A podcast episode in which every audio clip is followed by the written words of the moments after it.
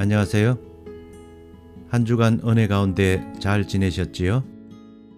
오늘은 요셉 세 번째 얘기를 시작하겠습니다. 칼 융이라고 하는 심리학자는 인간의 자아 속에는 자신이 미처 알아차리지 못하는 그림자가 있다고 했습니다. 인정하거나 받아들이고 싶지 않은 자기 그림자를 억압하고 부정하지만 그것은 사라지는 것이 아니라고 합니다. 항상 모범적이라고 여겨지는 사람 내면에는 불성실한 자아가 숨어 있고, 매사에 부지런한 사람의 속에는 게으른 자아가 숨어 있다는 말이지요. 그 그림자는 항상 숨어 있기만 하는 것이 아니라 한순간에 파괴적이고 극단적인 모습으로 얼굴을 드러냅니다.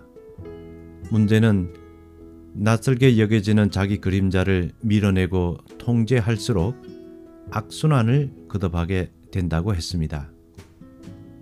그러면 그림자에 휘둘리지 않으려면 어떻게 해야 할까요? 자기 속에 어두운 부분이 있음을 받아들이고 자기 인격 속에 잘 통합하면 성장을 가져온다고 했습니다. 자기 안에 감추어진 문제를 발견하고 이해하는 것이 자기 변화를 가져오는 것이겠지요. 요셉은 세대 간에 내려오는 악을 물려받았지만 그것이 잘못된 것이라고 한 번도 생각하지 않았던 것 같습니다. 그도 그럴 것이 그는 그것의 수혜자였기 때문이지요. 왜 아버지가 다른 형제들에게 그렇게 하지 않고 자기만 집착했는지를 몰랐던 것 같습니다. 아버지의 사랑을 독차지하는 것을 당연하게 여겼을 뿐입니다. 그가 그것을 깨닫기에는 너무 철이 없는 시기였지요. 그러던 그가 사랑을 받기만 하는 아들의 신분에서 어느 날 갑자기 애굽으로 끌려가 노예의 신분으로 전락하게 되면서 전혀 다른 세상을 경험하게 됩니다.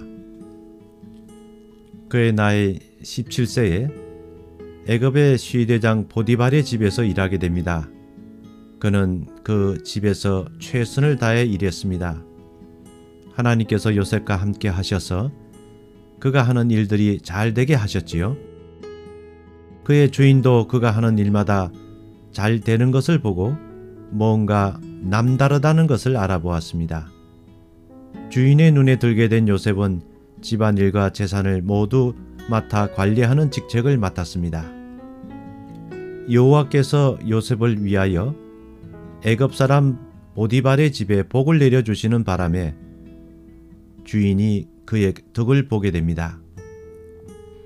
그렇게 인정받아 자리를 잡아가던 그에게 유혹의 손길이 다가왔습니다. 주인의 아내가 그와 잠자리를 같이 하다고 꾀었습니다. 요셉은 하나님을 거역하는 악을 범하지 않겠노라고 단호하게 거절하고 자리를 피하였으나 그 여주인은 그에게 강간 혐의를 뒤집어 씌웠지요. 결국 요셉은 무고하게 감옥에 갇히게 되었습니다. 다시 부당한 일을 당하는 피해자가 되었지만 그는 오뚜기처럼 다시 일었습니다. 감옥에서도 변함없이 성실하게 생활하였고, 이런 요셉의 모습을 본 간수장의 눈에 들게 되었습니다. 그는 감옥 안에서 재반 사무를 맡아 처리하고 일체 다른 간섭을 받지 않았다고 했습니다. 그는 아마도 팔, 구 년의 세월을 감옥에서 보냈던 것 같습니다. 그가 그곳에서 지내는 시간은 치료를 위한 회복의 기간이었습니다. 홀로 앉아 지난 과거에 대해서 많이 생각하는 시간을 가졌을 뿐 아니라 감옥에 들어온 사람들과 얘기를 나누면서 점차 지난 삶을 이해하는 마음을 가지게 되었을 것입니다. 왜 그의 형들이 자신을 그렇게 미워했는지, 아버지의 편애가 그들의 마음에 얼마나 많은 상처를 주었는지 비로소 깨닫게 되었겠지요. 그때 그것이 보이지 않았는데 이제는 그것을 볼 수 있게 되었지요. 가족 세대 간에 흐르는 파괴적인 패턴으로 인해 그가 그곳까지 오게 된 것이지요. 숨겨져 있던 그림자들이 비로소 보이기 시작하고 그것을 이해하고 용납할 마음을 품도록 하나님께서 준비시켰었던 것입니다. 창세기 마지막 장에서 요셉의 형들이 그에게 용서를 구할 때 그는 이렇게 대답했습니다. 두려워 마소서, 내가 하나님을 대신하리이까. 당신들은 나를 헤아려 하였으나 하나님은 그것을 선으로 바꾸사 오늘과 같이 많은 백성의 생명을 구원하게 하시려 하였나이다. 그의 입에서 나오는 이 말은 우연한 말이 아니었습니다. 오랜 기간을 상처와 실험하면서 그가 이해하기 힘들었고 정말 보고 싶지 않았던 자기 안에 있는 어두운 그림자를 이해할 수 있게 되었지요. 그것은 복수하거나 대갚아 주어야 할 것이 아니라 그들도 상처받은 희생자라는 것을 입장을 바꿔놓고 생각하니 이해할 수 있더라는 것입니다.